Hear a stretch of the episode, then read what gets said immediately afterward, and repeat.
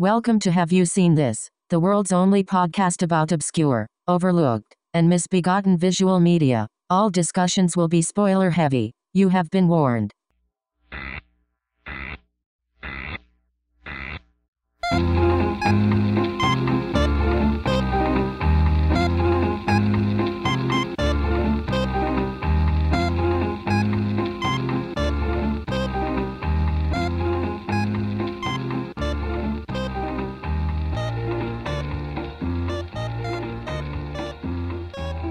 To Have You Seen This? I'm Jennifer Albright. And I'm Tim Heidrich. We have a guest for you this episode. It is R.S. Benedict of the Rite Gud podcast. That's R I T E G U D. It will really tell you how to write good. Uh, thanks for coming on. Thank you for having me. Um, I believe that I will be on an upcoming episode of your pod we recorded. Um, We did. You let me we are ramble. taking a little while to edit things because that's really hard. that's totally fine, especially since I recall that I just rambled idiotically at length, which, you know, I appreciate. Yeah, they had to cut out so much profanity from Jen, by the way. Yeah, yeah. It's true. I am profane. Before we get started, I want to shout out some new patrons who haven't gotten their shout out yet. Uh, Adam Mealy. Uh, Adam, also, I got your list of really cool suggestions for upcoming episodes. I think we're going to have to delve into those because some of them are truly weird. Another shout out goes to Beth W. And another one to Rainer. Thank you guys for supporting the show. We really appreciate it. And if you want to join these fine folk, you can go over to patreon.com slash have you seen this? Two dollars a month. Two dollars. Gets you all the bonus content that we put out. Nice. And it is voluminous content, by the way, too. Yeah, there's It's it basically spoiled breaks, for choice. it's uh, I'd say it breaks down to a dollar an episode, except one of the episodes is free on SoundCloud, but whatever. Um please uh, help me keep food on the table. I'm so hungry. Yeah, that's that's Jen and I fighting over that dollar every month. um, anyway, I'm going to throw it to our guest to tell us what we're talking about uh, this episode because uh, you were the one who brought it to me. So um, why don't you tell us about the film? All right. Today's film is 1966's Incubus, or as it's known in its language, La Incubo. It stars William Shatner and it's filmed entirely in Esperanto. And it is about an in, well, not an incubus, it's about a succubus who falls in love with the irresistible hunk of manhood known as William Shatner. And this love is powerful enough to sort of corrupt her with the light of God and drive her away from her wicked, temptressy ways. It's it's so sad when someone uh, uh, loses faith in their uh, their patron deity like Satan. Yeah, it's really tragic. Yeah, yeah. You know, you turn towards the darkness, please. I first came across this. Well, I'd heard rumors about it because there have been a lot of these little offhand jokes and in, on TV shows. I think The Critic makes fun of it about a movie starring William Shatner filmed entirely in Esperanto. Oh, wow. I love But- the critic, but I had forgotten about that joke. I'm to have yeah, to I think it does mention it. or something like that. And and I thought like that can't possibly be real. And then I came across it in the 87 cent DVD bin of my local price chopper and I just got completely hooked on this completely ridiculous movie and I watched it a million times in college because what a wonderfully bizarre thing that feels like it shouldn't exist. it's a film that feels like it's made up, but it somehow really exists in the real world, and I think that's pretty spectacular. And the film is cursed too, which is pretty cool. Yeah, um, That's yeah, that's really going method with it. yeah. Shatner ascribed the bad fortune surrounding the film to a hippie curse. Um, there's you could probably have a debate about how cursed Shatner's career actually is. um, but yeah, there is a lot of bad juju seemingly surrounding it. Meanwhile, this movie is actually available. It was actually lost for 30 plus years. The film prints basically just went missing soon after the premiere. Uh, it premiered, I, I believe, at the San Francisco Film Festival, uh, at which Roman Yes. Polanski and Sharon Tate were in attendance. I also have to say that um, I'm indebted to uh, Tom Weaver for his book. I was a mo- monster movie maker. He interviewed the producer Mm. Anthony M. Taylor in depth about the making of this film, and it provided Nice. a lot of good material and kind of explication of the production. So, shouts out Tom. Um, I wouldn't have Thanks, Tom. I wouldn't have much to go on without your uh, your interview. But the producer, uh, again, Taylor tells a pretty funny story about um, when this film premiered at the film festival and the film started. There was no sound. He ran up to the projection booth, and the projectionist said there was no soundtrack on this print. Um, I guess somebody Right. forgot to put in uh, the mag sound. Um, for those who don't know, um, It's a minor detail. yeah, for those who don't know, in the the days of film prints, uh, which are technically still around, but you know, it's not really what people think of these days. Films would often have an optical track running along the the edge of the print. However, in term in the cases of uh, film premieres and special screenings, often you would have a film print, and then you would have the soundtrack separately on basically magnetic tape. Um, don't know exactly how they fucked up that one, but suffice to say there was no sound for the premiere. So um, he had to scramble around getting another print. I don't know exactly how he did it because getting another print isn't just something that you can, um, you know, run down to the store to get. but um, the misfortune just seemed to accumulate around this film. But where do we want to start with uh, Incubus, which uh, is available on YouTube and also on uh, DVD and Blu-ray? I should point out. I, I would say let's let's start with Esperanto. It sounds like a movie filmed in Italian from people who don't speak Italian. yes, it is. Uh, so apparently, none of the filmmakers, none of the people behind this movie were Esperantists. They just chose the language because they wanted to give this film sort of a strange, exotic quality, like a sense of it taking place in a neverwhere, in a place outside of space, in a place outside of time. So they chose a language that doesn't have a place or a time, really. Essentially, because Esperanto is a is a created. It's an artificial language, yeah. Yeah, and um, Right. Interestingly, um, you know, I was hoping that possibly this movie arose out of a deep passion for Esperanto on the part of the filmmakers. um, it doesn't appear to have really been the case, according to uh, the producer Taylor. Um, Stevens was Yeah, it's like we wanted to we want to make Esperanto a thing. We're going to start filming movies in Esperanto. It's going to be everywhere. It's going to be the next, you know, Crystal Pepsi. Yeah, that that would have been like kind of a, a weird approach if you wanted if you truly wanted to spread Esperanto. I don't think you would have done it effectively with this film. Um, I don't think it helped the language very much. no, um, Yeah, not a whole lot, yeah. essentially what um, Anthony Taylor and the writer director Leslie Stevens wanted to do was um, at the time that they started developing this movie in the early '60s. Um, movies on TV were becoming more and more of a thing. You know, you got to fill up those day parts with content. Um, and they said, hey, like, you know, if you make movies now, you can get them on, you can sell them for TV.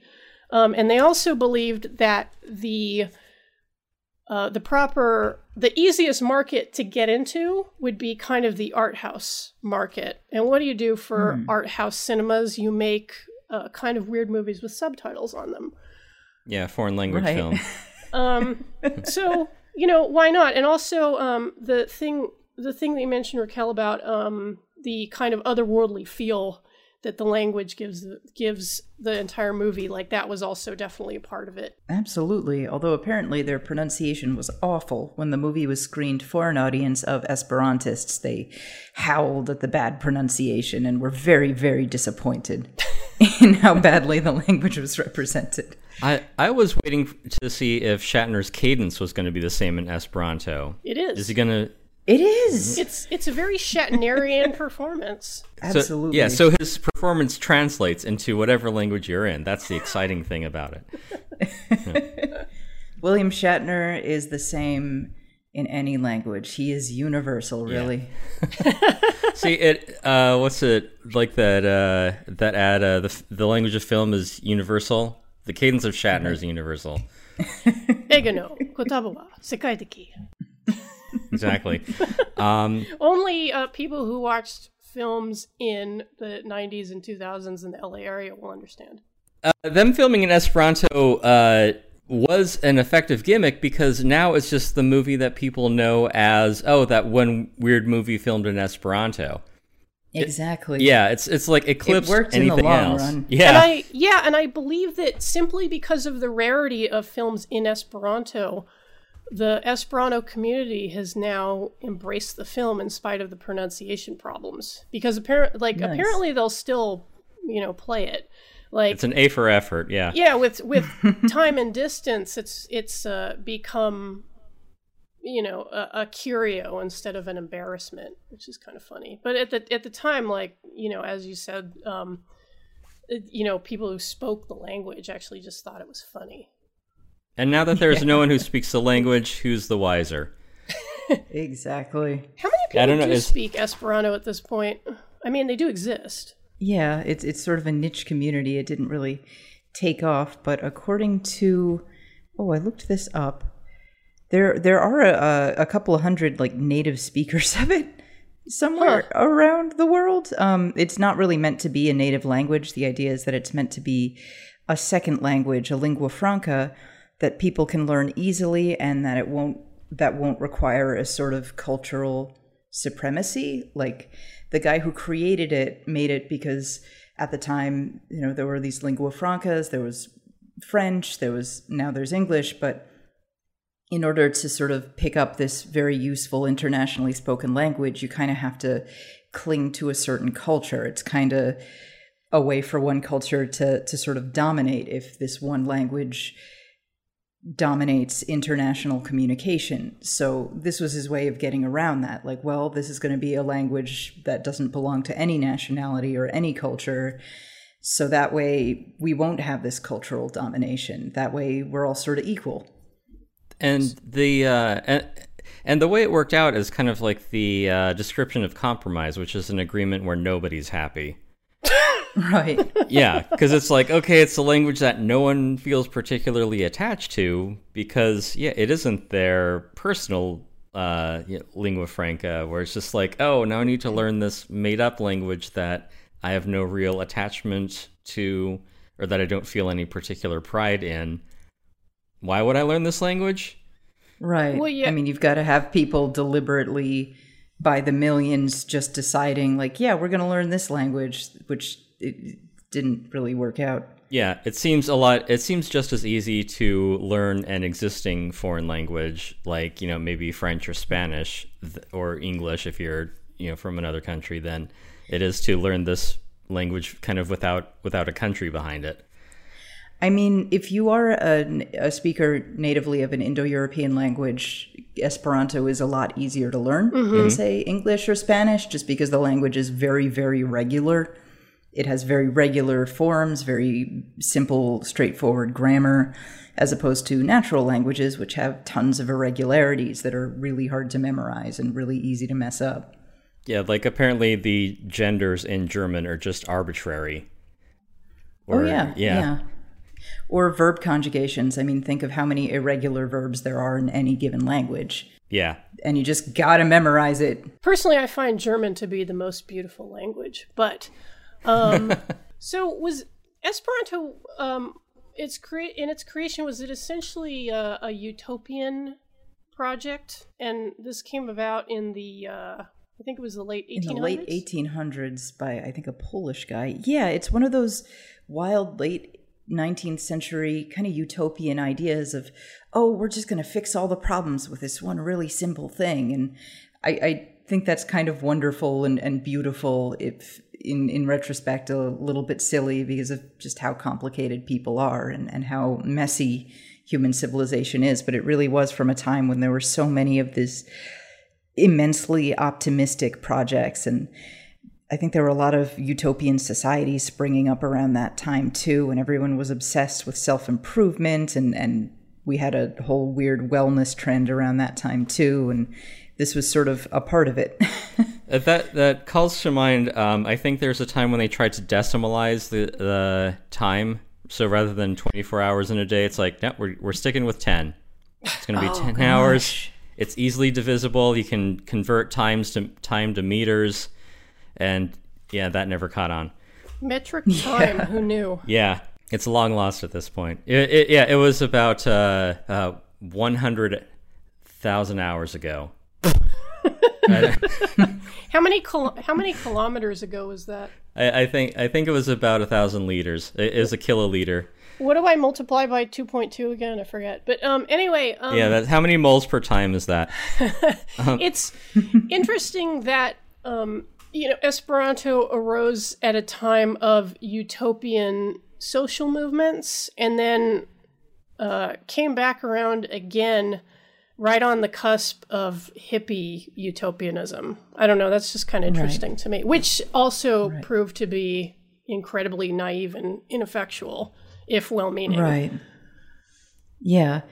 And uh, some some writers have used Esperanto, not in as the full language of their stories, but a lot of sci-fi writers have used Esperanto in their books. I believe Esperanto is used in the movie Gattaca. Uh, let's see. Charlie Chaplin's The Great Dictator showed Jewish ghetto shop signs in Esperanto. Um, Alfonso Cuaron called his production company Esperanto Films. Uh, the guy who wrote the book Soylent Green was based on, Harry Harrison, used Esperanto as the language of the future. Philip Jose Farmer says that Esperanto is the official language of the people in the Riverworld series. Um, it's also used in Red Dwarf, Blade Trinity, and the opening song of Fan- Final Fantasy XI is sung in Esperanto to symbolize worldwide unity. I'll be damned. Yeah, Tim, you're and the, you're the Red Dwarf expert. Where was that Esperanto? Uh, yes, I can show? I can verify that it is used on uh, background signage. Oh, that's fantastic. Yeah, Nice. so yeah, like they had you know it's like level novello whatever if they're on you know the botanical level or whatever on the in the drive room or something they have signs in Esperanto. That's great. Yeah. So the language does appear to have a certain utility, if only for people engaging in world building. Yeah. Yeah, it, it, it is a good uh, um, fill in for you know the utopia utopian language, saying like you know we're living in the future, everyone speaks the same language. Do we have a version of that? Yes, we do. It's Esperanto. So Oh, and that's a f- It's easier than making up your own language for Yeah. sure. definitely yeah. If you're not if you're not a, a Tolkien and you don't want to spend the time creating Elvish or whatever, which you know, I mean, it's like it's like using stock elements in a in a video. It just saves you time. Yeah, if Absolutely. if if Tolkien made a universal la- language, would it be Elvish Esperanto? no. All right, we can cut that out. Good try. Uh, yeah. oh, and now this was another interesting tidbit that I found um, reading the Anthony Taylor interview. Um, he was talking about the negative reaction of Esperantists at the time, but he said that Forrest Ackerman, uh, the famous sci-fi fan, was also an Esperanto speaker, and he really liked the movie. So, but he- uh, Forry Ackerman was probably more open to the movie on its artistic merits rather than some nerd niche thing of like, well, yeah, the, pro- the pronunciation kind of sucked. Yeah.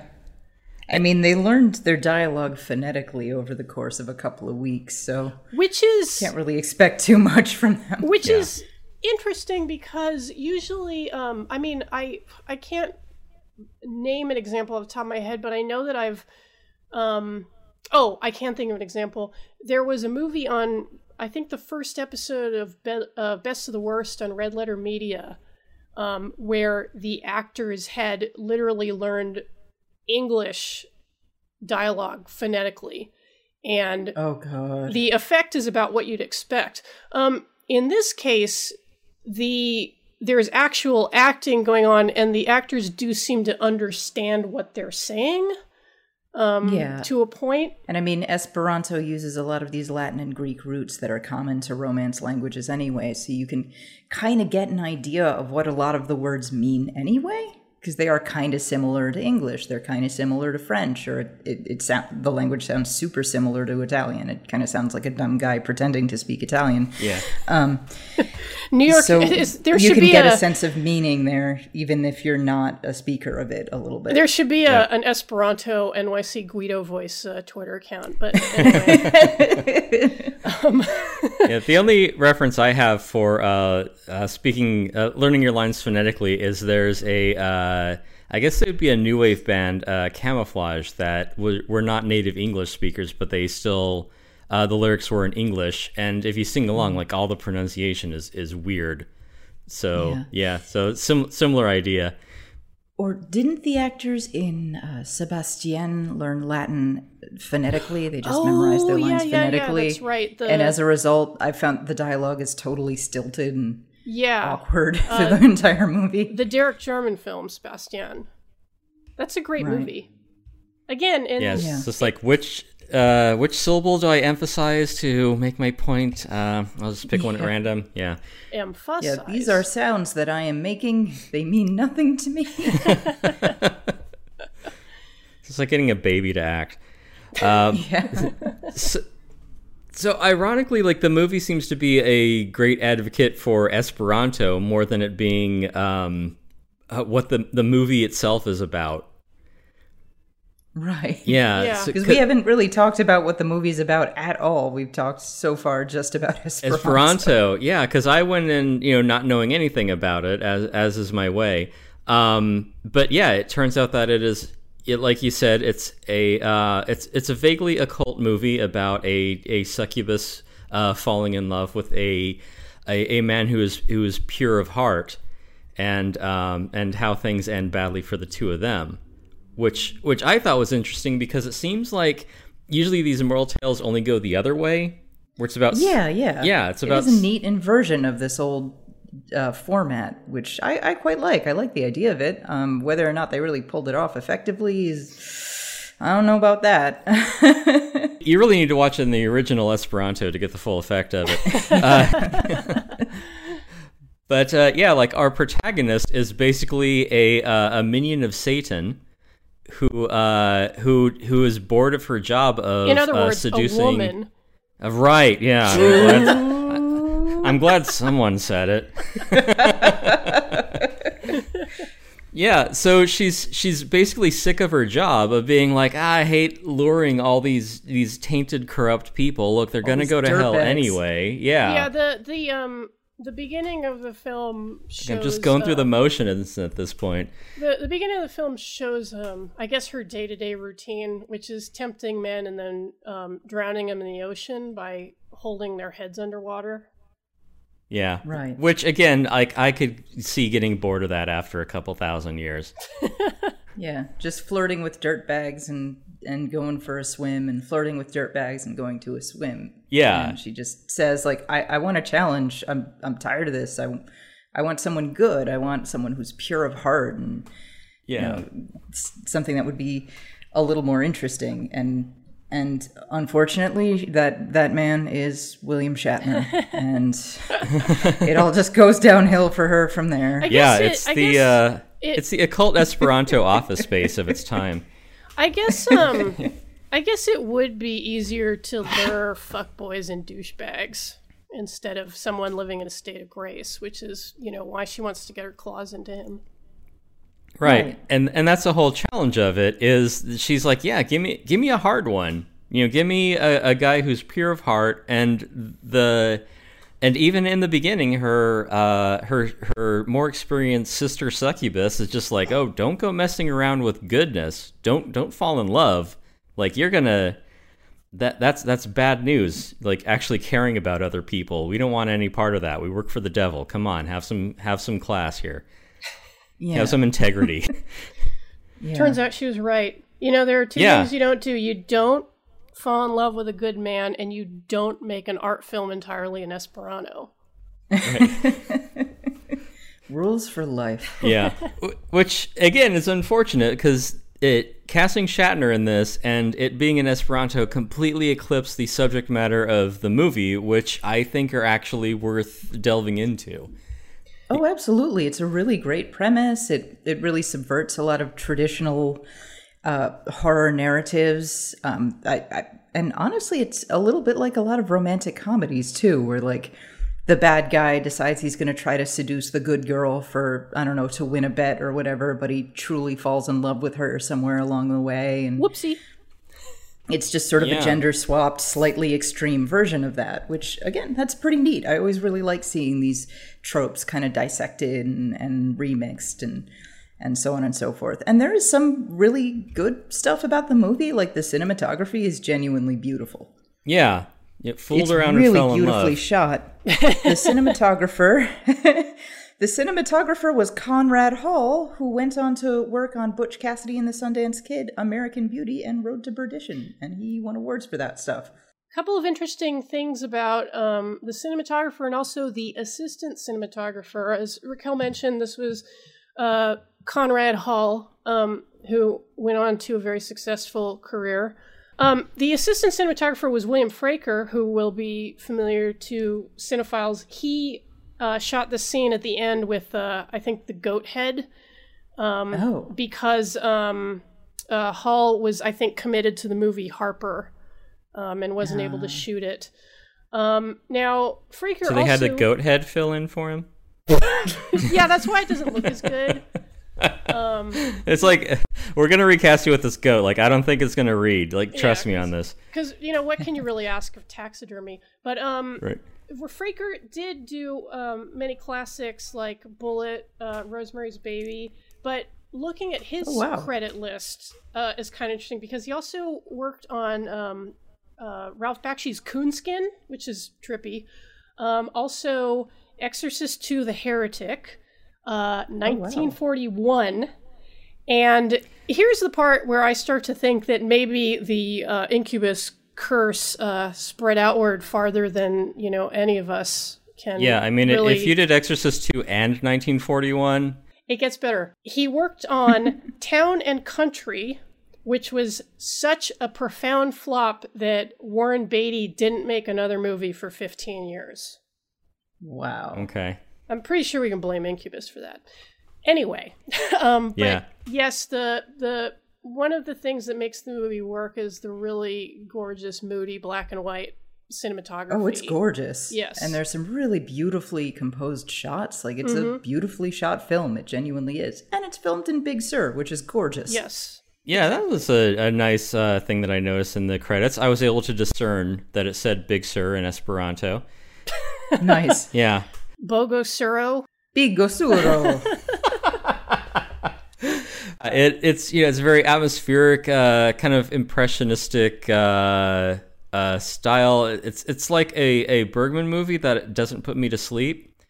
Uh, kind of I don't know. Maybe just seeing black and white people in robes. It reminds me of the Anton Corbijn um, video for Atmosphere. Um, those are those are really my only uh, points of reference for black and white movies. Yeah, it's a little bit of a shame that it didn't come together because you've got this very interesting premise and some genuinely talented people working on it. Um, and yet, Well, yeah, it's a little bit of a mess. I don't know. Like I, when I started the film, I didn't quite know if I was going to enjoy it, and then it, as it went on, it kind of won me over. In spite of the fact that it's a lot of people going to different places. Um, While yelling, Marco! yeah, exactly. um, While blind, I mean, you've got a movie in, in which a blinded woman runs around screaming, Marco, Marco. yeah. yeah, it- really. Polo! Like, you didn't really get. realize that that would be the audience response. Yeah, in the in the pre cell phone era, you know, you couldn't ascertain if someone was at a location uh, before you went there. You had to actually go there. So a lot of the movies, people going places, which, eh, you know, um, it, that that's fine. Um, it works reasonably well in my opinion. Um, but what did what was your guys' ultimate take on the film? Well, I mean, I I would say that yeah, it it won me over as well because I mean, I started off going, okay, so it's a bad movie that I have to work at on top of it. I gotta Um, read this shit. yeah, yeah, like I got to actually look at the screen and pay attention to what people are saying. Just like ah, miss me with that. yeah, they get right to it, establishing you know what the succubus wants. They uh, introduce the you know the this uh, fountain of youth, um, and I do like I I was initially interested in how is the succubus going to become you know quote unquote corrupted by her association with this good pure heart because it, re- it reminds me of you know the premise of other movies about sort of um, uh, of getting someone to to sacrifice or betray all of you know what defines their character like in the company of men or dangerous liaisons where it's saying like i just, i don't just want this person i want this person to ruin themselves for me. And like that's what the that's what the succubus wants. And that but you know that ultimately ending up um ending up happening to her instead. And and i, I don't know i think that that sort of uh, betrayal of one's own character is a, a really heavy theme. Uh, just oh, absolutely. Yeah, and so as uh, the two of them kind of have their their dalliance, and then she comes around to you know, basically being seduced by the light, blinded by the light, if you will. Um, Revved up that- like a deuce, another runner in the night. Yeah, I I really find that story engaging, and I think the unfortunate thing is that it just I think they leaned into it a little too much. Uh, maybe the ca- the casting of Shatner definitely Esperanto in that I feel like the story is good enough on its own that you could be like, oh, it was that neat inversion of you know good, uh, goodness corrupting evil. And you go, oh, that was a neat story, but because it's inaccessible, being in Esperanto a lot of people like myself are going to be like why am i going to watch a movie in esperanto like it, Right. it's it's just it kind of becomes just a little a little extra work that does the film a disservice ironically The casting of Shatner is really interesting to me because, especially as playing a man who is entirely good and pure of heart, because there's always a sort of um, there's a sort of seductive twinkle about him at all times that is more um, red-blooded male than saint Yeah. it's hard to explain, but he doesn't he doesn't read immediately as pure of spirit. Um, Not to me at all. The way he's framed is like, oh, he's so he's so pure, he's so good, and the way his sister kind of sits at his feet looking up at him, it's it's too much. I, I get the feeling of like this isn't really a pure hearted guy, but like an arrogant douche who thinks he's incredibly pure hearted. and things kind of fall apart a little to me. And I know this was pre Star Trek, but you can't help but think of every Star Trek episode where where Kirk bangs some kind of green skinned alien chick who immediately dies, and it's like, oh, I guess this is the episode where they go to the Esperanto planet and he bangs an Esperanto alien girl, and then she dies Well- by by by goat. yeah, and Yeah. while being while being excessively familiar with his sister, I mean, just Yeah, that relationship. like Shatner always Whoa. Shatner comes across like he's always macking on whatever chick is in the frame. Yeah, he's always on the make yeah Yeah. Mm-hmm. Which, uh, you know. partway through the film there's an eclipse which is kind of i want to say what gets the second act going yes. Um, Right. And and they're like, yeah, it's an eclipse, like a good omen or, or a bad omen. Disregard all that because it's um, when Shatner meets the succubus, and then after the eclipse, he says, "Oh, we spent the night together," and I'm like, "Damn, man, that is smooth." you don't get him as a pious man; you get him as a guy who's always on the make. Yeah. Yeah, and there's that thing where he's like, "I love you, Kaya. I, I want to marry you." I guess it's implied he wants to marry her before before they have sex, but I just can't see that with William Shatner. Yeah, maybe it is. No. Maybe it's Shatner. Maybe it's the Captain Kirk role. But yeah, you kind of have trouble buying it as buying him as a pious man. He's definitely When- a try yeah. before you buy kind of guy. Yeah. Absolutely. And this was Or one of the like, "Oh no, this doesn't count." Yeah, and this was um you know, this was 65 or 66, so it was concurrent with Star Trek. So like he was he was actually a big star at the at the time. Oh wow. Yeah. Um I th- I believe he was cast because uh, he had been in a 1960 Corman film, which I think is called The Intruder, which was specifically about um, racial intolerance, and he had made a good impression on the makers uh, with his performance. And I mean, let's be honest, he was fucking hot in this movie. He was gorgeous back then. He is It's very good Kind of looking. weird. Yes.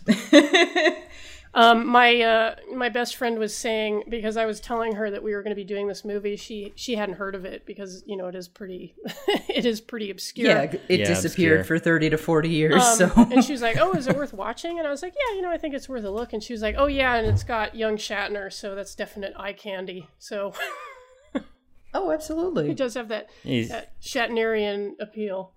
he's he's catnip to succubi the world over. All my friends are succubuses. I do love this movie that I, I do think it is a bit of a mess, but I kind of love it for the fact that it just went for it in a way that I feel like movies kind of wouldn't do anymore. Like, yeah, we're going to film in Esperanto. What? Fuck you. Yeah. Alienate the audience? Sure. Like, I find that really charming and wonderful in in the era of like let's focus group everything let's give everything a happy ending let's treat everything like Yeah, how do we maximize customer yeah. service, make it as mass appealing as possible. This one is deliberately trying to put you at a distance. This one's deliberately saying like this is a difficult thing to get close to. It's alienating the audience on purpose, which I really like. yeah, and, and like you say, it does filming it in Esperanto, and the way that it's shot, it does have a very fairy tale quality to it. Mm-hmm. In Oh, that, yeah. yeah. it does seem otherworldly.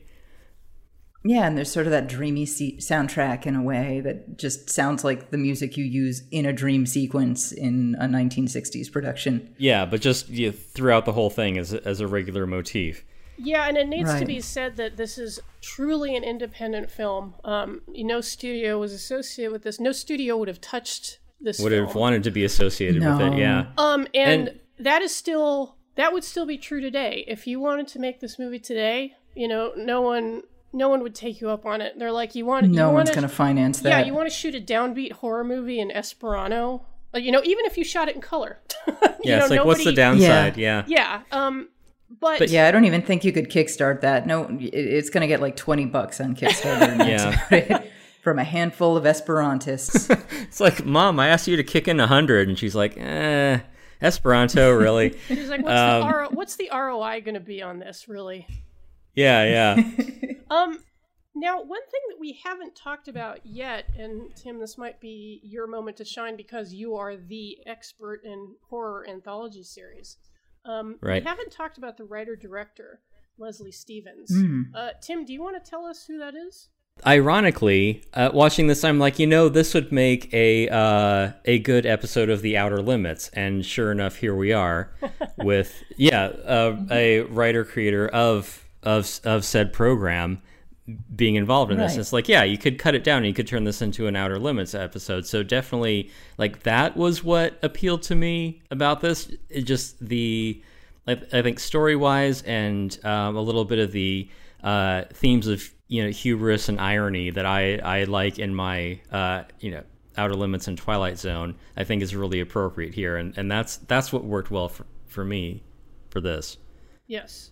Um, So- Now, uh, Leslie Stevens was also um, active in the New Age movement at the time. Um, he wrote, and, th- and this is this is really what what trips me out um, is that he wrote a book um, called uh, Est, the Steersman Handbook. Um, that came out in 1970, which was a few years after this film was made. But apparently, it's a foundational New Age text. Um, Now, when I read the name, you know, it has S right in the title, styled with a lowercase e, and I was like, oh, that must be where, um, you know, the the Erhard uh, seminarist training must have come from. Um, the Est movement was a very big human potential thing in the 70s, but it turns out um, that Humans don't have a lot of potential. Yeah, we found that out the hard way. Yeah, yeah, um, just ask Adam Curtis. We're terrible. yeah, that's all you get. Sorry. But yeah, apparently, um, you know, I thought that maybe it was the genesis of the, um, you know, the Erhard training, but it's actually not. I guess um, Erhard just kind of lifted the name uh, wholesale and just applied it to his own system. The two aren't really related, but I mean, they are they are just kind of two flavors of, well, uh, to me, nonsense. I, I don't believe in much except human frailty. but um, yeah, this uh, the book apparently envisioned um, kind of a 50 year period of revolution that would upend society. Um, it's actually available on archive.org. I tried reading it, got three pages in, and was like, why the fuck am I reading this? This isn't really relevant to the research. Um, mm-hmm. But is that like one of those like sociology essays that are written completely in jargon to like try and fool the people, uh, like proofreading the the submissions? It's not really academic. It's more just, um, you know, if you were to pick up the the I Ching and just start reading out of it randomly, you know, it's kind of like mm-hmm. organized into short sections, and yeah, like just in, entirely not my flavor. But I guess in addition to speculative fiction, uh, Stevens was also interested, as many um, as many people in the field of speculative fiction are. You know, he was very interested in uh, human potential and you know where mankind could possibly go that was more positive than the mess we were that we're in now. Um, I keep wondering. sounds a little like Scientology, only less toxic. A little bit. It's uh, you know, fewer. That's fewer a pretty high bar, yeah. Fewer lawsuits, yeah. and I don't think that you had to spend a lot of money uh, apart from actually buying buying the book. Um, oh but, well, that yeah, there's a fatal flaw. Um, Tim, just really quickly, um, you know, obviously you're familiar with the original Outer Limits. Uh, many people are familiar with it. Um, did you also watch the revival series? Uh, yeah, I used to watch that on my little uh, black and white three inch TV when my parents told me I should go to bed. Yeah, I think um, I won't swear, but I think it ran on Sci-Fi. I could be wrong though. Uh, yeah. Well, th- there was it could there. There's a series in the '90s that I recall, which I think that was Outer Limits. Yeah, that's, that's yeah, yeah. There about. was an Outer Limits, I think, in the '90s. I remember seeing a couple of episodes of it when I was a kid. Yeah, yeah, and I think um, I think Stevens was also involved with the reboot. Um, he is memorialized in in one of the episodes, um, because he he passed away, I think, in uh, 1999. Um, according to this, the reboot uh, aired on Showtime and Sci-Fi and then it was also syndicated. So Tim, maybe that was where you saw it on your little black and white TV. Because I think you said before that you you didn't have cable. nope, no, I did not. Yeah, so yeah. I grew up in a media impoverished household, and um, which is why I'm a hoarder for for all things uh, obscure at this point. Um, nice. Yeah, and, uh, and uh, to that point, sorry, Jen, were you going to wrap something up? No, I, I just was going to say the the reboot was actually more successful than the initial one because the original Outer Limits ran um, from sixty three to sixty five. The reboot ran from ninety five to two thousand and two. Yeah, I mean at the time it was kind of the Twilight Zone also ran, but but yeah, it's yeah it can come back stronger. To um to your point from earlier about um how uh, Incubus really uh, sort of um, like they, they just go for it like they dive in and say oh, we're, yeah. yeah. we're gonna do this downbeat uh, mm-hmm. uh, occult um, uh, parable in esperanto I, I think that that's kind of the, the crux of this podcast it, it, it tends to get lost in just the glut of, of b movies that are out there but it isn't so much at least for me it isn't about liking bad movies it's liking no unusual movies, ones yes. that are, right. are are singular or or outside the mainstream. It's about someone who who made something that is so different and so unique that that in a way kind of pushes the boundaries because it, even this movie alone does put the idea out there saying, yeah, you can make a movie in Esperanto, you can make a movie in a manufactured language. Why not? Yeah. And and yeah, that's the thing that I think is really appealing about all these is that because you're taking your risk, it oftentimes doesn't work. And so they get relegated to B movie status, but you're going to find a lot more ingenuity and creativity in these movies than you are in mainstream because like you say if um, something like Incubus were made today, it would be you know focus grouped and screen tested and all these other things to make sure that right. the maximum audience found it appealing. But in this case, they're saying no, like we have a vision and we're going to execute it, and however it works out, it works out the way that we want it to, good or bad.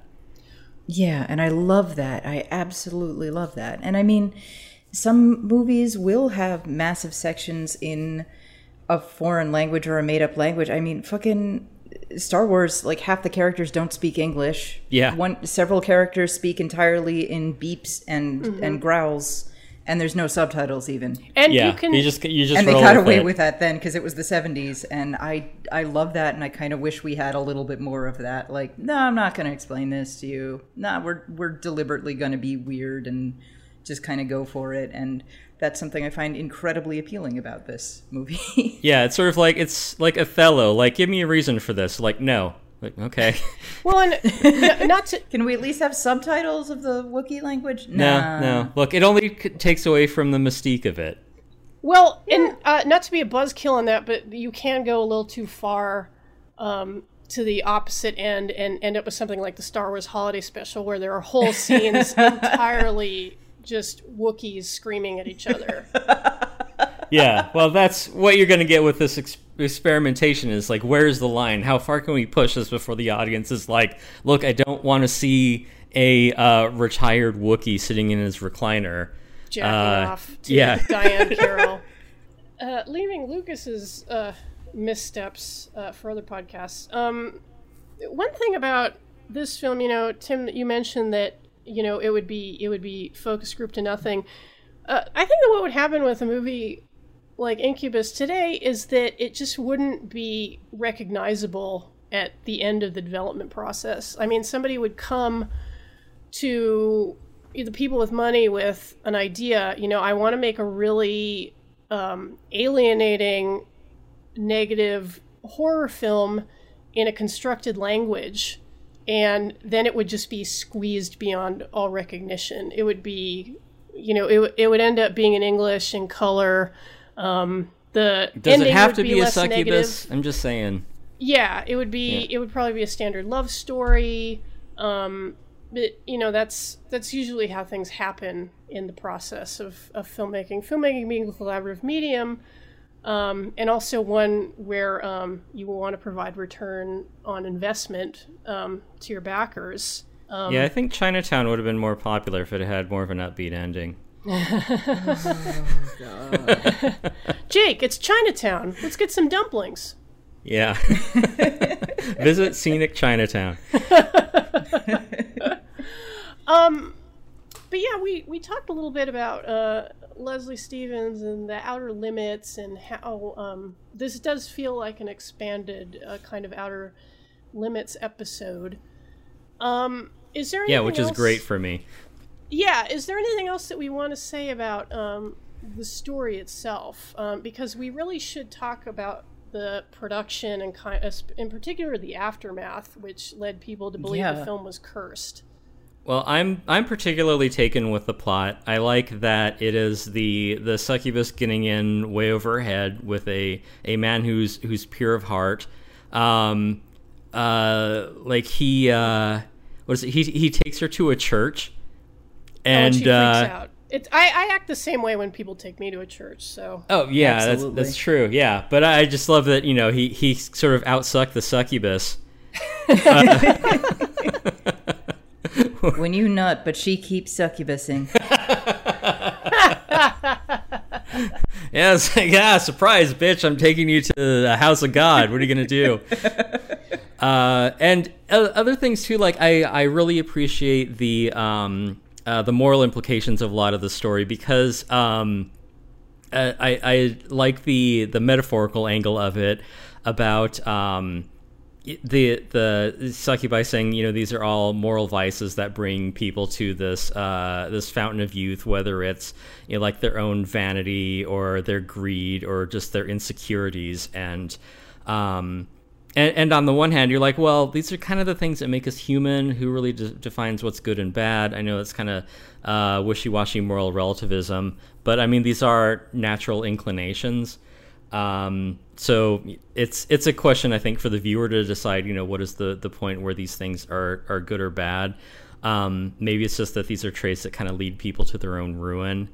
Um, but uh, let's see where else was where's where was I going with this? But but yeah, the the difference is that you know with the Shatner character, um, the the succubus has really uh, she's got her work cut out for her because uh, as a good and you know pious man, it's sort of like, well, as someone who who trades in vice, sort of the succubus doesn't really have anything for him, and and that's why the the first half of this movie is so difficult for her because like she doesn't have any way that she can seduce him. She doesn't have any sort of way to corrupt this incorruptible man.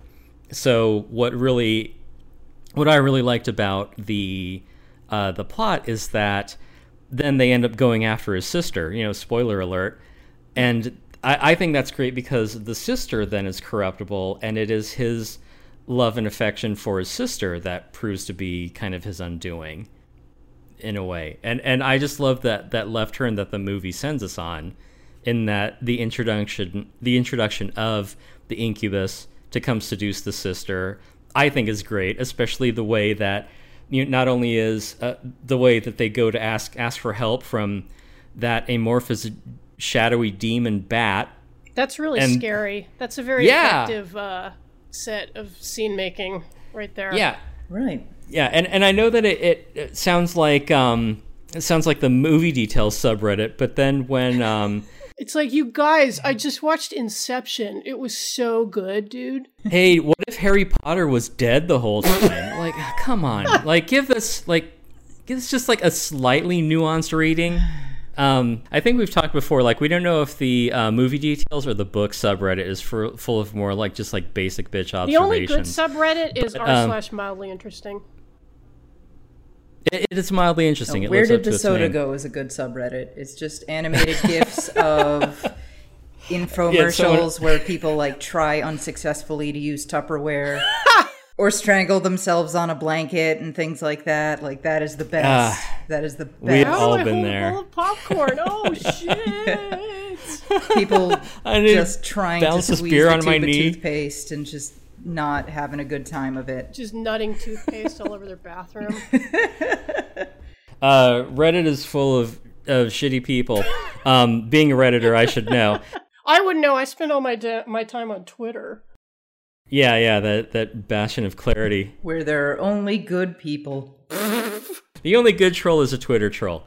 Um, the, the movie details subreddit is just it's dumb and obvious, and I feel It's like the room 237 of subreddits. oh god, yeah. So, but I did have an observation that I patted myself on the back for, in that when the incubus you know shows up after he's born, and they they send him on his way saying, "Hey, go hook up with his sister and and ruin him." Then he he he I guess he's he's doing ab crunches because he falls into frame with his you know arms tucked in, and I'm like, oh, like a bat. Yes. This is perfect. Oh yeah, where um they So- they they cut to the house that um Shatner's traveling toward, and then all of a sudden, um, the the uh, incubus just like drops into frame from above, like he's on inversion boots. It's really unnerving. Yeah, I feel stupid for being so like impressed by it, but what can I say? Like it's effective, and and you know it's it's easy enough for some to to like you know elbow the person that they're seeing the movie with and be like, hey. Hey, like a bat, huh? Huh? Get it? So like, it's it's nothing against the movie because like it's a cool way to uh, introduce this character, but I just feel like someone can notice something that is there to be noticed and is obvious, and you get it and be like, "Man, I am such an educated consumer of media because I figured that Why out." don't you start a podcast? I know. Well, this is, this kind of goes to a thing that uh, uh, I mean, it's a story that Jen could probably tell better, but um, about Lawrence of Arabia when he gets his his new vestments.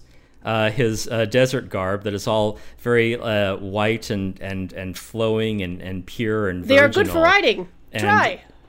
Yeah, yeah, and and Jen said that um, she heard a woman in the audience, like when he's revealed, and she's and you know he looks all lovely, and she's like like a bride. Again, it sounds like dumb and naive, but it's also just like, yeah, she's not wrong. Well, one of one of the Yeah, one of the so delights it's- of watching uh, that movie, or indeed like any any classic in a theater of, with people who've never seen it before, is um, being able to listen to the reactions of the people around you.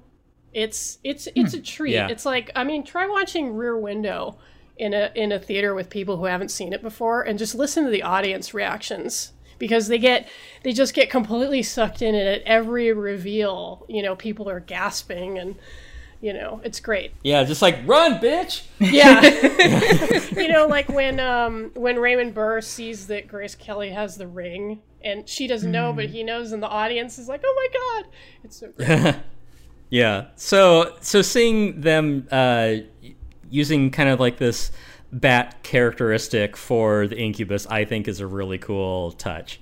Oh yeah. and also i think it's implied that um they use the body of a of a hanged criminal at least that's kind of what i got from the the scene where they where he rises from Where the they- grave When they dig him up. Yeah, because Oh, they're because Oh, wow. it appears to be a, a, a some kind of a gallows, and then you know he's buried under a crude cross nearby, and they usually hang people at crossroads too. I believe was the uh, the tradition, if I'm not mistaken. So Okay. Oh, I mean, there's wow, I didn't pick up on that at all, but yeah, he did come up out of the ground like a like a dead person. yeah, Yeah. there's some like creepy ass necromancy going on.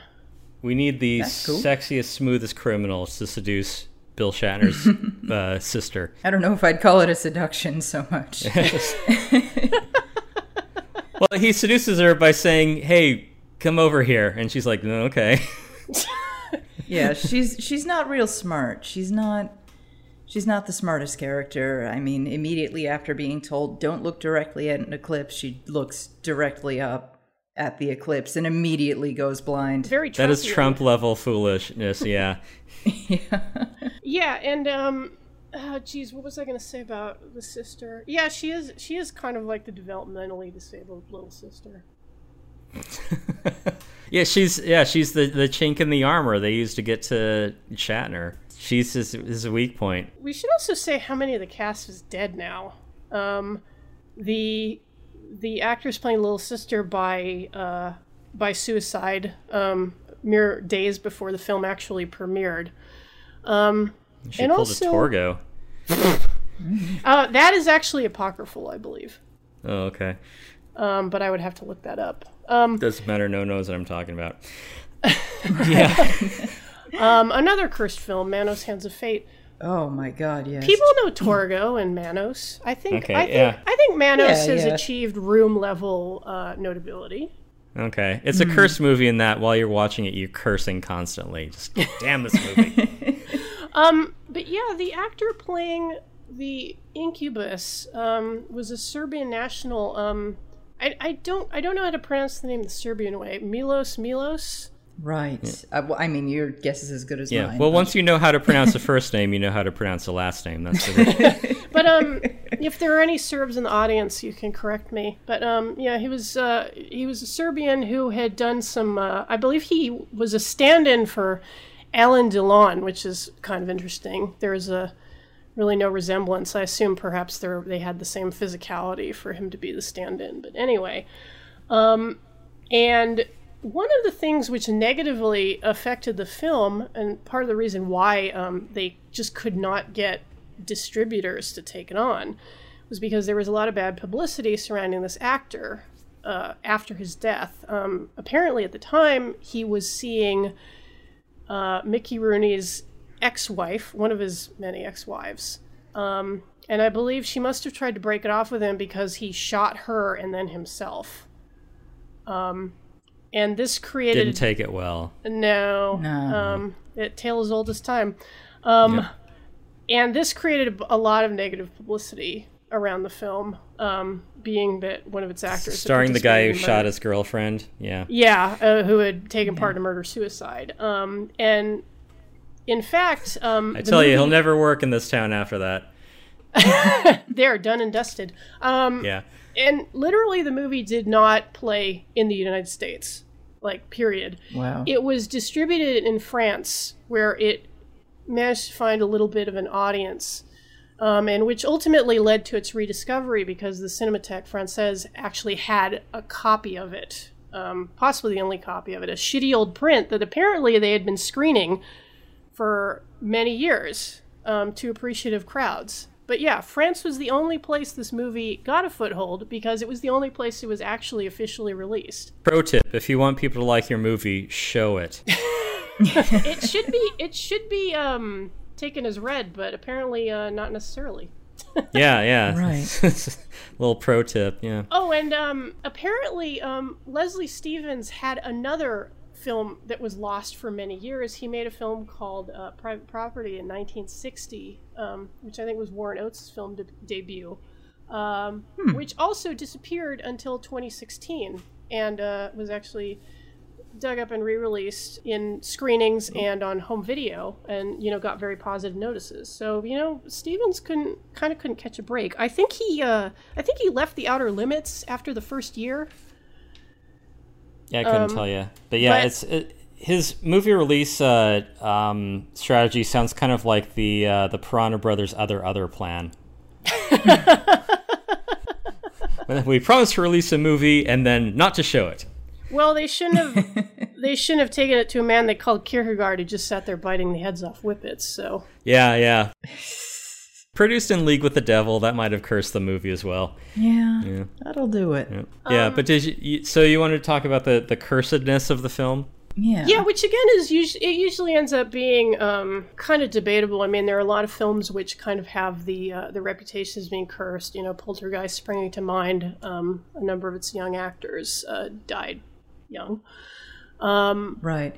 Not to mention just the Hollywood system kind of fucks people up. So I imagine any film production is going to have a lot of tragedies vaguely connected to it. that is actually a really good point. Yeah, is this a statistically significant amount of uh, of accursedness, or is it just par for the course? I mean, LA is just kind of a cursed town, particularly LA in the 1960s with the Manson family running around. I mean, it was kind of a, a, a fucked up time. Yeah, And you know, there's actually a tangential Manson connection to Incubus because um, the woman uh, who played the older Incubus, uh, an actress named Eloise Hardt, she had a teenage daughter who disappeared from her driveway um, in I forget the date, but again, it was uh, it was like late '60s. Um, and there is some speculation because she was uh, found later with several stab wounds, dead. Uh, there is some speculation that she might have been a Manson family victim. Oh, man. Um, and who knows if we'll ever, ever know the truth? I mean, like a lot of old cold cases are getting cleared through like DNA evidence, but um, I think there's also, um, you know, in light of Once Upon a Time in Hollywood, and also also there's a new book out called uh, Chaos, which is about the CIA and the Manson family. Um, there's probably going to be some significant revising of the stories around uh, the Manson gang, so it remains to be seen. I'm sure we'll do an episode relating to it somehow. yeah. You could just be like, yeah, Sharon Tate saw this movie and then she wound up dead. yeah. Movie, yeah, Or is she married Roman Polanski? yeah. Well, Yeah, that's, that's pretty cursed. yeah, that's a, that's strike two. You were too good for him, Sharon. Yeah, I guess. Much too good for him. Oh, God. Because Probably too apparently, old for him. apparently she was a genuinely nice person and very well liked, and you know, Pol- That just makes it more upsetting, man. yeah, Yeah. Polanski was you know a, a superior filmmaker and also a serial sexual predator. So you know, who can say if he's good or not? Ah, you can't get one without the other. But yeah, Raquel, that really does.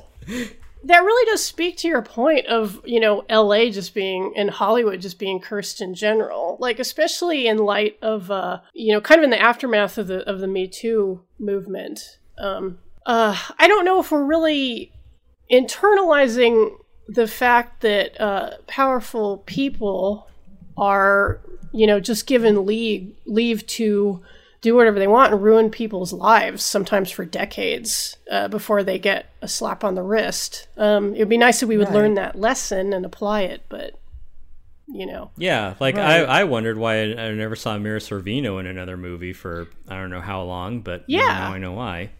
Yeah and i literally i literally remember thinking like wow yeah she was really big and then she kind of disappeared. I wonder what happened to her. And you know often there's an assumption um, you know because as a society we would rather blame the individual than like any structural problems. You know there's usually a tendency like oh well you know like she maybe Yeah, you can she, hand wave it away It's like a one off rather than it being systemic. Exactly. Like, oh well, you know, she she just stopped because she didn't like acting, or like, oh, she wasn't very good anyway, or something like that, without knowing like the actual story behind it is that she had her career deliberately ruined. Yeah. Right. Right. And a lot of actresses, it turned out, had their careers, if not ruined, at least certainly taking a big hit because they said no to this fucking guy. Mm-hmm. Yeah. Yes. And and I mean like a, a lot of child former child actors have talked about just how prevalent sexual abuse is of child actors. It's like, well, does that mean every sitcom we grow up watching as kids is cursed? Because like shitload of those cute kids ended up being you know abused by a director mm-hmm. by an agent by an older actor or something Taken like not all of. of them but a lot of them ended up being you know sexually exploited in some really hideous ways and a lot of them ended up with psychological problems and drug problems as a result of that so maybe it's not necessarily like oh this is a cursed film like maybe every film is kind of cursed Yeah. Yeah, yeah, just because yeah, of how fucked up the system is Incubus is a symptom, not a problem. Yeah.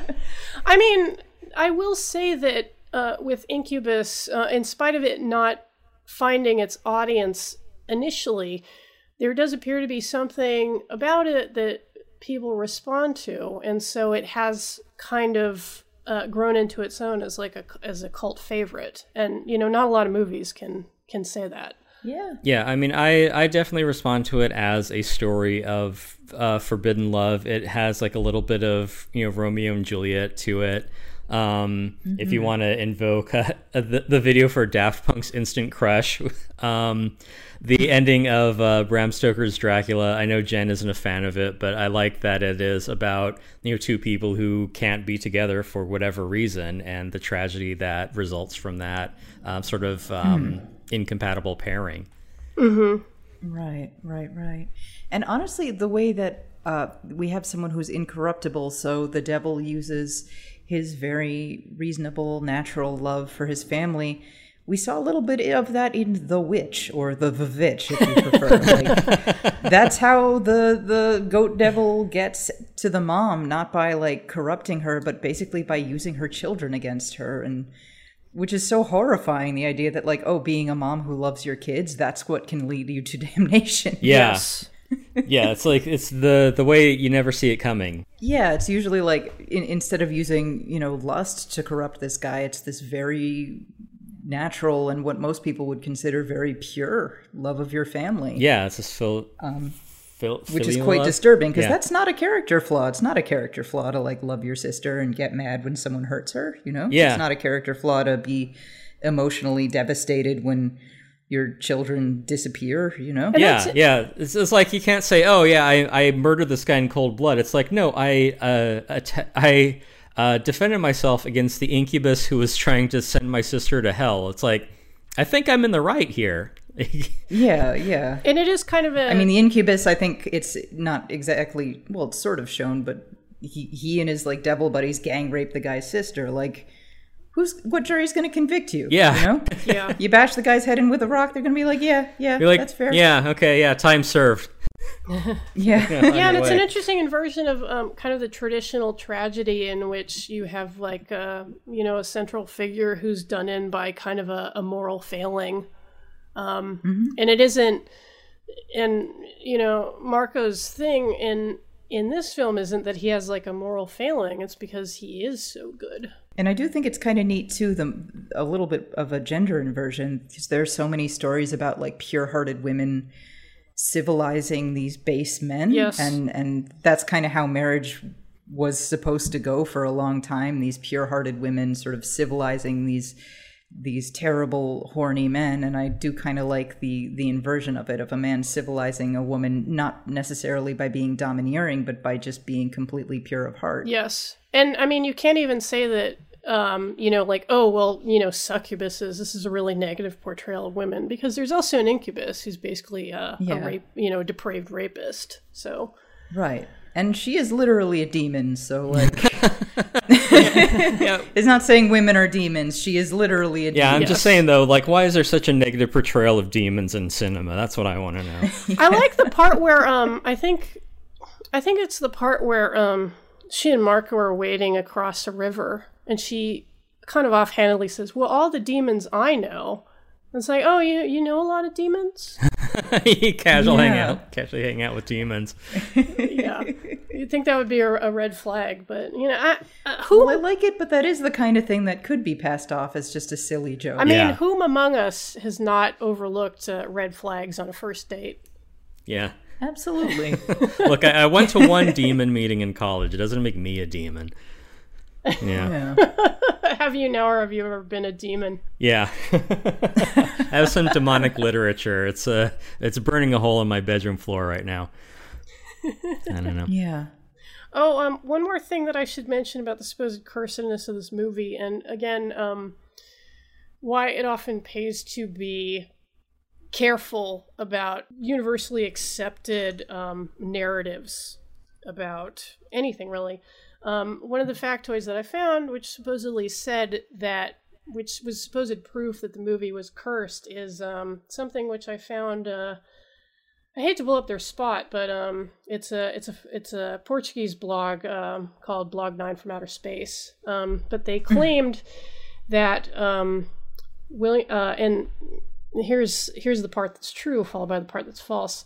Um, one of the facts that they had says William Shatner's third wife, Nerine Kidd Shatner, drowned in a pool the week the movie was released on DVD. And it's like, well, holy shit, you know, maybe there is a curse. Well, Right. the DVD came out May 8th, 2001. Um, Shatner's wife died August 9th, 1999. So after, in the most like broad sense, Yeah. I, for all I know, just saying, she- this DVD came out. Bam, 9/11. yeah, so no denying it. I mean, for all I know, that maybe maybe the moment they opened up the film cans at the French Cinematheque, there was a clap of thunder, and then Shatner's wife fell into the pool. Um, we can't prove that, but it is Yeah. it is not true that she died the same week as the DVD release. I, th- I think we're really splitting hairs by uh, actually fact checking this story. It isn't. It isn't fun to fact check curses. It's it's more fun to just uh, uncrit- uncritically believe in them. Yeah, yeah. I mean, just saying things the way they actually happened, that's so dull and boring. But you have to you have to admit that it does give your film street cred to say that it's cursed if you've It's made cursed. a horror film. You could say it's good. Absolutely. That's uh, there's got to be a clever way to market it, Tim. Yeah, I don't know. Well, also like, um, well, Shatner was in another great, uh, um, uh, sort of anthology style horror movie, The Twilight Zone, and Oh, that yes. if, if Oh, that's a cursed yeah, one. that movie isn't cursed, I don't know what is. That's true. Yeah, because um, Shatner was the uh, he was the original actor in the Twilight Zone segment, um, Terror at Oh yeah, uh, twenty thousand Right, feet. something on the wing. Yeah, yeah. yes, where he comes. Okay, yeah, I got Shatner and uh, John Lithgow confused. I'm sorry. I do that all the They- time. No, They um, made the same one. They did the black and white one with Shatner, and then they did the Lithgow one for the movie. Yes, and we all know what happened on the set of Twilight Zone, the movie. Not that segment. Um, the, No, no, that was the actually good one. Yeah. Um, also, Jan- John Landis didn't direct the Lithgow segment, which is why it went fine. Oh yeah, another proof that um that Twilight Zone movie is cursed is because after that Max Landis came into being. Oh if- yeah, Yeah. And then Bright happens. I mean, if there's a more cursed film than that. yeah. Yeah, like not like- only because not only did Max Landis rape a bunch of women, he also made Bright. So Yeah, and I mean which is the worst worst crime here, really.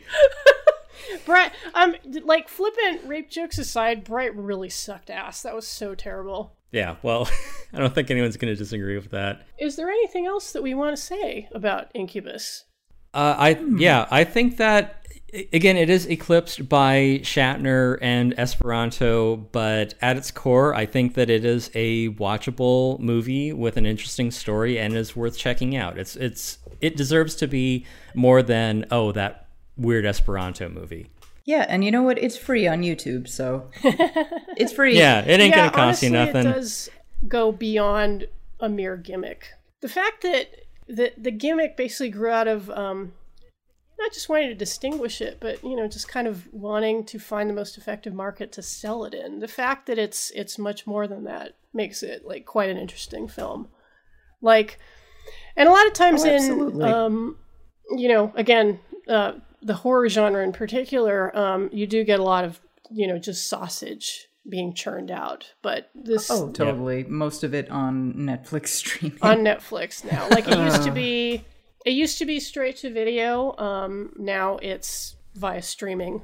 Um, yeah, and that that follows the same business model that I'm talking about with you know publishing on Amazon. Uh, and I think it's a point that I brought up uh, a couple episodes ago in that it's it's con- it's disposable content. It's gonna be you know like remember when uh, Bandersnatch was this huge thing, and like now people are gonna have to be like, what what was Bandersnatch? You got to take a minute to remember it, but then it's like, yeah, you know, this is the you know this is trial of the century of the week kind of stuff. Well, and the thing about Bandersnatch is it's also a perfect illustration. It's like how on uh, Twitter you'll see people playing around with FaceApp or you know put uploading their photo to whatever you know website will you know transform you into something funny or insult you. It's content. It's it's data mining. Um, Bandersnatch was a way of sneakily surveying the audience. And Yeah. you know, that came out and people were like, Oh. oh. wow, really? It's like, yeah, no shit. What did you fucking think? It's like, what do you fucking think they're doing with your picture on FaceApp? You know, they're fucking Yeah. improving, they're gathering data and they're fucking improving face recognition technology. You know, Yeah, it's, it's- nothing good. Right, yeah, the, the movie itself, the entertainment aspect of it is an afterthought. Yes. It, it's it's a means to convey whatever um, you know data mining that they want to do on the audience. But also, it's like, well, you know, it's like how you know Facebook is is and always will be free. It's like, yeah, it's because you're you know you're the product being sold. Exactly. And Oh. you know, like I quit I quit using Facebook. Um I refused to watch Bandersnatch even though a lot of times when something comes out, I feel sometimes I feel a bit of guilt about skipping it because I feel like, well, you know, am I just like, you know, kind of being out of touch and not engaging with the culture around me? But, you know, it's one thing to watch a movie which is kind of shitty and low lowest common denominator and another to facilitate the mining of data, which to me is so repulsive, like far more repulsive than just kind of giving your money to like a company for a shitty movie. Like, Right. Well, the- the other thing, too, is me that- on a on a deep level. Yeah. Well, the other thing too is, I mean, you can say like, "Oh, it's so sad that I missed out on you know, whatever uh, movie it was," but like, hey, in a month, no one will care. It won't matter. It'll be gone. Yeah. people will stop talking about it and no one, probably no one's going to remember it. Right? Yeah. I mean, how many people remember, I don't know, Spider Man movies from like 15 years ago? no, or like I I would have to turn on? Netflix and actually go through what the offerings are because they're that forgettable. It's you know it was. I don't need to see you know a dozen uh, what Bill Burr stand up acts like. Whatever whatever stand up special is making people mad this week. Um, Right, As yeah. if we don't Yeah. have this fucking debate about saying the word retard or whatever, you know, literally every month. Which stand up special with the word triggered in the title am I going to watch this week? I don't know. And honestly, you could just listen to Spoiled to for Come- choice, yeah. You could just listen to Come Town. We we wandered, but we wandered in many interesting directions. Um, do we want to say anything else about Incubus? Uh, watch it. If you were planning to watch a Twitch stream tonight, just watch Incubus instead. You'll be better for it. Yeah. Yeah. Yeah, I mean, Minecraft will still be there tomorrow. Like, do do yourself a favor and uh, yeah, seek out um, challenging, unique, authentic media. Boom. Yeah. Yeah. and if you want to study Esperanto, uh, there is an Esperanto module on Duolingo. So you know, it's maybe more interesting to spend your time on Duolingo learning Esperanto than watching a much more cursed Shatner film like, you know, Kingdom of the Spiders or Star Trek 5.